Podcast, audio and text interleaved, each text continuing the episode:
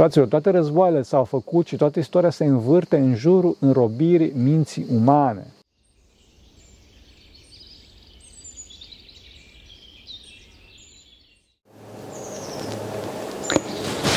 Slavă Tatălui și Fiului Sfântului Duh și acum și pururea și în vecii vecilor. Amin. Pentru că cine Sfinților Părinților noștri, Doamne, Să Hristos, Fiul lui Dumnezeu, miluiește pe noi. Amin. Am vorbit despre etapele de sprindere de lume și înstrăinare de aceasta. Un prim efect al acestor fapte este eliberarea, limpezirea relativă a minții și deci, dacă nu suntem atenți, ne vin visele și ni se dezvoltă imaginația. Mintea acum este ca un înătotor care scapă de algele care îl înfășoară. Nu știu dacă știți. Algele sunt foarte periculoase pentru un înătotor pentru că se înfășoară în jurul lui și înătătorul trebuie, ca să scape, trebuie să, nu, să fie, să se liniștească. Pentru că dacă se zbate mai mult, algele îl înfășoară, dar dacă rămâne liniștit, atunci algele pleacă singure. Pleacă singure. Și deci mintea, în clipa în care se desparte de lume, trebuie să fie liniștită. O altă imagine cu care se poate asemăna mintea este, în clipa în care se desparte de lume, se, se înstrăinează, după cum vorbeam în episoadele anterioare, mintea este ca o pasăre care, într-un final, a reușit să se elibereze de grijile de zi cu zi, de grijile cenușiului cotidian care o țineau captivă și se înalță de la sine către Dumnezeu. Pentru că trebuie să știți că mișcarea minții, mișcarea naturală a minții este către sine și prin sine către Dumnezeu. Vorbește despre asta Sfântul Vasile cel Mare. Problema în această fază este faptul că, de fapt, noi nu știm cine este Dumnezeu și bâșbuim și, după cum se întâmplă de foarte multe ori, putem să absolutizăm tot felul de idoli în inima, în, în, în inima și în principal în mintea noastră. Acești idoli pot să fie începând de la idei, persoane și terminând cu lucruri și poziții, social, poziții, poziții sociale. Deci, noi de fapt nu știm unde ne îndreptăm și din cauza asta avem tot felul de vise, tot felul de imagini, tot felul de imaginații ne la locul lor. Dincolo de asta, o altă cauză a apariției viselor și a activității ridicate a imaginației este și faptul că diavolii, dorând să ne întoarcă înapoi, ne aduc aminte de cei cu care ne-am distrat sau ne-am simțit bine departe de Dumnezeu și ne arată cum acum sunt întristați și au nevoie de ajutor din partea noastră, plâng, tot felul de lucruri. Țin minte cazul unui, uh, unui om foarte școlit, uh, terminați o facultate foarte exigentă din România, să nu spun care, și când în clipa în care a venit la mănăstire avea în continuu, datorită energiei demonice foarte mari pe care acest uh, om o avea, energie demonică căpătată în, în urma jocurilor de noroc, jocurile de noroc, el în continuu vedea vise cum că acasă iar de casa, că părinții au murit în incendiu și așa mai departe, înțelegeți? Bineînțeles că lucrul nu era nici pe departe adevărat, dar vreau să spun că diavolii aduc aceste vise nu numai uh, pentru a, a ne arăta raiul, să zic așa, pseudo-raiul, ci și pentru a ne arăta iadul, adică, da, trebuie să te întorci înapoi că uh, vezi, Doamne, ce se întâmplă. Și asta, bineînțeles, este valabil întâi de toate pentru monahi, dar, dincolo de asta, este valabil și pentru oamenii din lume care doresc să facă o viață duhovnicească mai înaltă. În principal însă nu e vorba de diavolii care aduc imagini din, de iad, este vorba de draci slave de șarte, fraților, care sunt în visuri, fac pe proroci, fac pe profeți. Ei închipuie așa, niște vicleni care sunt, închipuie cele viitoare și le vestesc mai dinainte. E, și pentru că vedenile astea se împlinesc, din cauza asta ne minunăm și ne înălțăm gândul ca și când am avea darul preștiinței. Acum trebuie să știți că diavolii nu au darul clarvederii, nu au darul clarvederii, ci conclud. Conclud. Cei care ascultă, dacă cineva ascultă de dracul acesta, el s-a, s-a făcut de adeseori, se face adeseori proroc, devine proroc, însă față de cei care disprețuiesc, el pur minte. Pentru că ce se întâmplă? El, fiind duh, el vede cele de departe, vede cele dinăuntru aerului acestea și cunoscând pe cineva că moare sau ce se întâmplă de departe, producește prin visuri celor mai ușurei la minte. Celor mai ușurei la minte. Nu trebuie să dăm atenție gândurilor, nu trebuie să dăm atenție viselor. Țineți minte că am spus asta de foarte multe ori, de foarte multe ori. Și chiar eu cunosc cazuri foarte concrete în care cineva, sunt și la pateric, dar cunosc oameni care erau, țin un caz, era în toaletă și cineva a avut descoperire că vine uh, starețul. Nu se întâmplă aici la noi, în altă parte se întâmpla și ăsta iese afară și întreabă pe stareț, spune starețului, părinte, stareț binecuvântat, știți că eu am avut în toaletă vedenie că veniți. De la cine am avut uh, vedenia asta? Și atunci a spus starețul, pe cine e în toaletă? Nu ai avut vedenia, dar cel care se află în locuri necurate. Înțelegeți? Deci nu-i de joacă cu asta, nu care cum să credeți că astea sunt niște teorii. E adevărat însă că în lume este foarte dificil de discernut. În orice caz, cum spuneam, aveți grijă să nu ne credem viselor, să nu dăm atenție gândurilor. Cum spuneam, dragi, nu știu nimic din cele viitoare, din, dintr-o cunoștință mai de dinainte, adică n-au darul clar vederii și nici darul înainte vederii. Dragi, conclud că, de exemplu, și medicii pot să ne spună moartea de dinainte, pentru că și medicii sau orice alt specialist conclude în știința sa. Înțelegeți? Eu vă spun asta de ce? Ca să nu vă înfricați, să nu credeți că dracii știu toate. Nu, nici vorbă. Ei încearcă într-adevăr să ne, să, ne, să ne înfrice, dar nu, nu e, nu e vorba așa ceva. Din cauza asta avem grijă să nu vorbim despre lucruri. Să nu vorbim despre lucruri, de să ne lăudăm sau să facem lucruri neduhovnicești, pentru că diavolul ne aud și atunci pot să acționeze. Pot să acționeze. În cazul spovedanii, trebuie să știți, fraților, unde spunem lucrurile și spunem slăbiciunea noastră, diavolul nu are dreptul.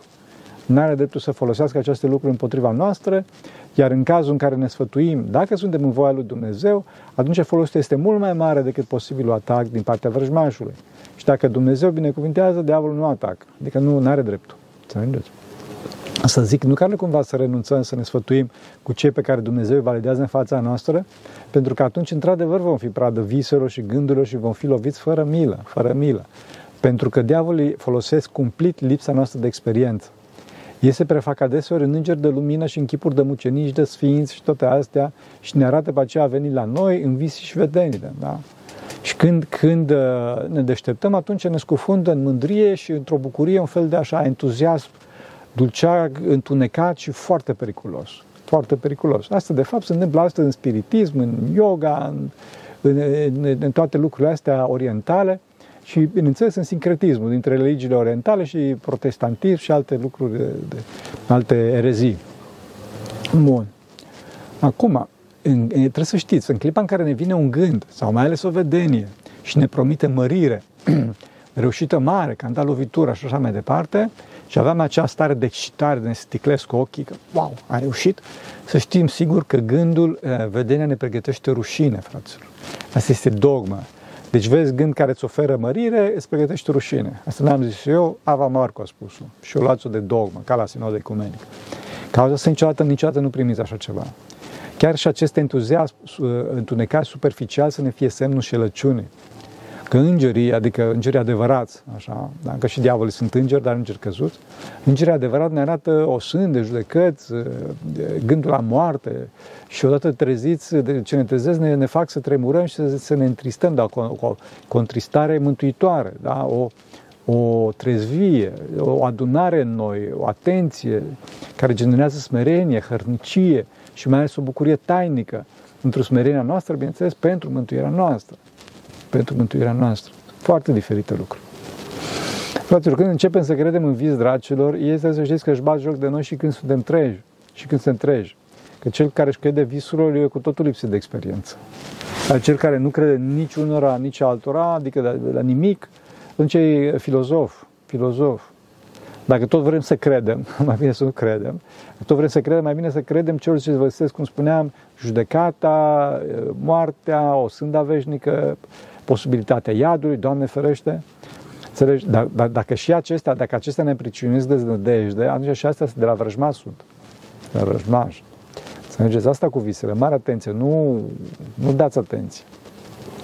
Pe de altă parte, puterea imaginativă provine din, fapt, provine din faptul că omul este echipa lui Dumnezeu și deci e un creator, ca și Dumnezeu. Însă, bineînțeles, că omul este un creator relativ, limitat, pe când Dumnezeu este un creator absolut.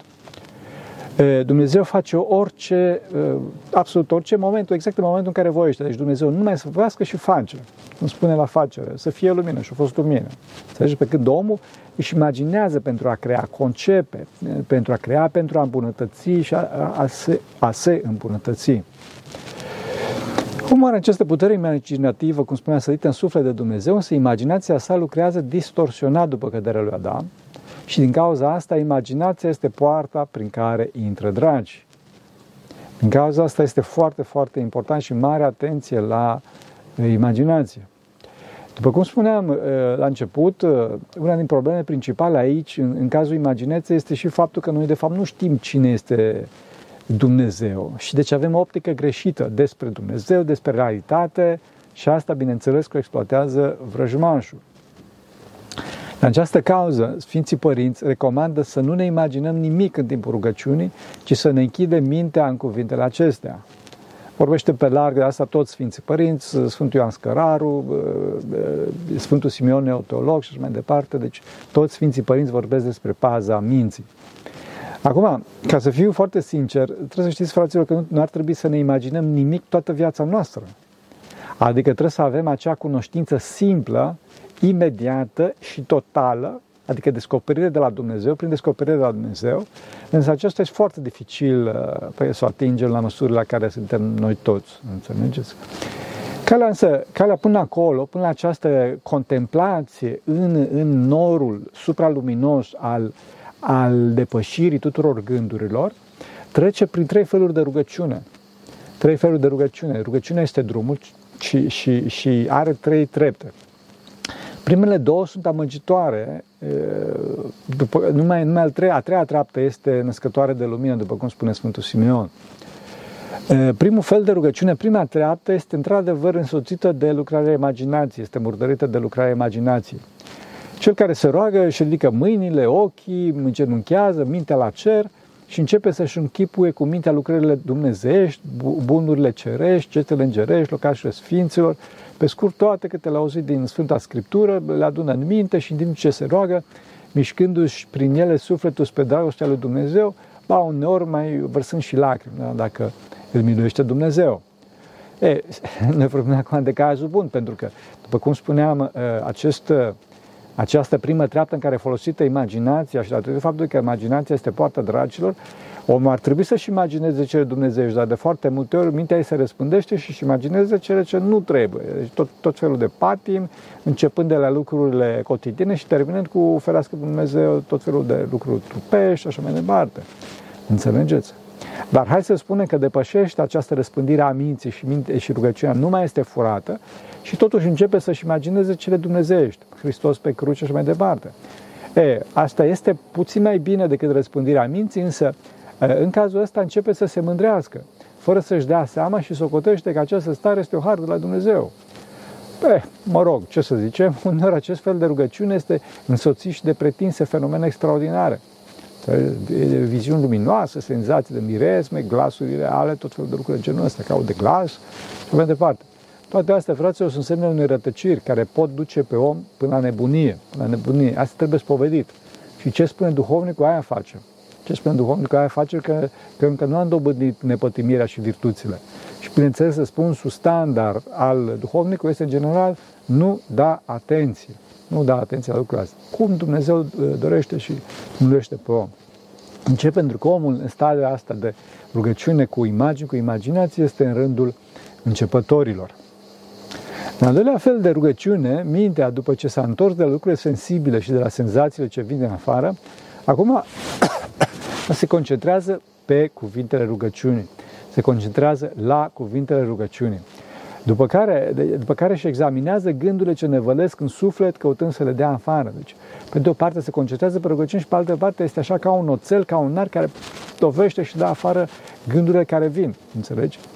Lupta asta totuși nu lasă mintea să se liniștească și să lucreze virtutea. Primejdea, primejdea cea mare ce îl pândește pe cel care este pe această treaptă a rugăciune e slavă de șartă. Slavă de șartă care îl face să disprețuiască pe, ce, să disprețuiască pe ceilalți care încă se roagă cu imagini, cu paraziți ai imag, imaginației. Acest stadiu este mult mai avansat decât primul, este un stadiu al maturității duhovnicești, stadiul luptei. luptei. Al treilea fel de rugăciune începe prin ascultare, fraților. Trebuie să ascultăm, să fim ascultători față de conducătorul nostru duhovnicesc. Și constă, constă acest al treilea stadiu în aceea că în vremea, când omul se află pe acest palier duhovnicesc, că în vremea rugăciunii mintea păzește inima și de adâncul ei se înalță cerurile sale către Domnul. Înțelegi, deja, deja apare liniște, apare isihia. Ea este rugăciunea bărbatului duhovnicesc. Aici, aici este rugăciunea cea adevărată. Și acest fel este posibil însă numai dacă sufletul a ajuns înainte la nepătimire cât de cât de săvârșită. Lepădând toate, toate afecțiunile, toată iubirea față de lume, toată împătimirea, înstrăinarea de care vorbeam în episoadele anterioare. Înțelegeți? Și prin ascultare de duhovnic s-a deprins să nu-și mai facă voia, ci și-a mortificat orice împătimire față de lume și față de orice voie proprie, față de orice interes. Astfel, mintea acestuia nu mai poate fi atrasă de diavol, nu mai poate fi momită prin nicio, prin nicio cursă, prin nicio voie, prin niciun tertip, spre diferite gânduri.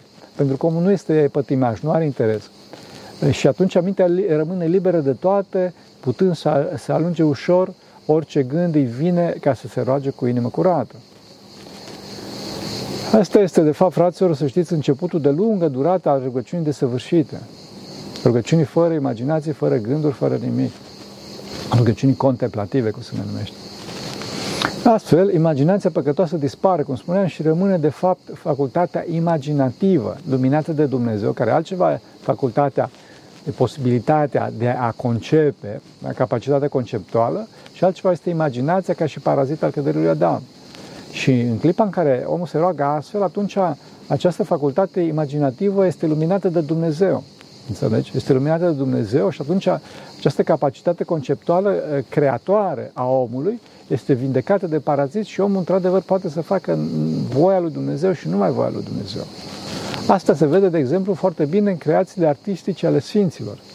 În icoane, în muzică, în, în texte, da, canoanele, canoanele de slujbă, da, versuri, imnoacatis, de exemplu. Ce frumos este! Este o dovadă a al nepătimirii uh, unui autor, nu știm cine este, unii spun că ar fi vorba de Sfântul Roman Melodu, care, într-adevăr, autorul respectiv a ajuns la o iluminare foarte mare uh, de la Dumnezeu. Înțelegeți? Și deci, el n-a scris asta din imaginație, ci din capacitatea sa conceptuală, luminată de Harul lui Dumnezeu. Harul lui Dumnezeu. Bineînțeles că, din păcate, astăzi, în societatea în care trăim, imaginația în sens distorsionat este exacerbată, este folosită la maxim în aproape toate aspectele cotidianului. Înțelegeți? Dacă dispare Dumnezeu, totul e posibil, cum spune Dostoevski, și atunci imaginație și, și, și revarsă borhotul, spirala asta amețitoare peste ochii minții. Oamenii ajung să stimuleze imaginația printr-o mulțime de, de metode, inclusiv cu droguri. Inclusiv cu droguri. De fapt, unul din motivele principale pentru care oamenii folosesc o anumită categorie de droguri, mai bine zis, cele mai multe droguri, în principal halucinogene, da? mă rog, nu are importanță, sunt tocmai aceste călătorii, tripuri, aceste e, e, ieșiri pe tărâmul imaginarului. Înțelegeți? Bine, ei o fac asta ca să scape de presiuni, de stres, de viața cenușie, de păcat în care au ajuns. Bineînțeles, sau pur și simplu pentru a avea o experiență pe care ei o socotesc mai intensă decât realitatea. Be, dar am o problemă foarte mare aici. De ce? Pentru că imaginațiile cu doză mare de, păca- de plăcere și deci de păcat, provocate de diferite forme de drog, adică e vorba de droguri chimice, de droguri naturale, de pornografie, care este formă de drog, așa, de, de anumite tipuri de jocuri pe calculator, care și astea sunt o formă de drog, și, bineînțeles, realitate virtuală, forme de artă extremă și mai extremă. Gândiți-vă la filme extreme, la muzică extremă și așa mai departe. Toate aceste imaginații cu o doză mare de plăcere distrug omului mintea și îl rup de realitatea în care trebuie să se mântuie. Și aici avem uh, niște, niște inversiuni ale realității care sunt foarte periculoase pentru echilibrul omului. Echilibru uh, existențial și mental pentru viitorul acestuia și aici pe pământ, integrarea sa în societate și mai departe și în veșnicie și veșnicie, înțelegeți? E grav pentru că, da, ok, nu avem paza minții la nivelul Sfinților Părinți, însă totuși noi avem o pază a minții, hai să zic așa, rudimentară, tot avem, un autocontrol. Ei, până această imaginație se distruge și până și acest autocontrol, atât cât este, și omul devine rob. Vezi pe tânăr că focalizează undeva, se uită la tine ca la fereastră deschisă, focalizează în spatele tău. Înțelegi? Și nici, nici, nici, nici nu știe pe ce lume trăiește tânărul respectiv. Înțelegeți? Ferească Dumnezeu. Desigur că desăvârșirea este ca omul să nu aibă gânduri, ca mintea să fie nemișcată, cum spuneam, în această contemplație iubitoare, ca o fereastră deschisă, simplă, unică, unitară, către Dumnezeu cel simplu, unic și unitar. Mai prejos de asta este, uh, este, este gândul simplu, fără imagini. Fără imagini. În clipa în care apare imaginația, apare imaginea, avem o problemă. Deja, cum spun Sfinții Părinți, începe să se impută problema. Și ăsta este chiar termenul grecesc și este foarte bine pentru că deja începe să miroase că nu e bine acolo. De ce? Pentru că, pentru că în clipa în care apare imaginația, mintea simplă și nemărginită se, se mulează, se mărginește în cadre foarte strânte ale imaginii respective. Bineînțeles, nu vorbim acum de vedenii pentru că nu suntem la măsurile astea. E, în clipa în care însă mă compun și eu, atunci problema crește. Ce înseamnă mă compun? Adică îmi pun egoismul. Ah, vreau și eu asta, vreau și eu din asta, îmi convine, e, doresc. E, atunci o problemă, ferească Dumnezeu. E adevărat că în lume, pentru oamenii din lume, pentru voi, cele două lucruri, adică apare imaginea, imaginația și compunerea, gândul compus, se întâmplă aproape simultan pentru pentru cei care sunt în lume și pentru mine, bineînțeles, care sunt un păcătos. Acum, din păcate, de ce vorbesc așa despre imagini și imaginație? Pentru că oamenii de astăzi, prin excelență, sunt oameni a imagini, a imaginații. Și dacă ești fără, fără imaginație, ești scotit, socotit de mâna a doua.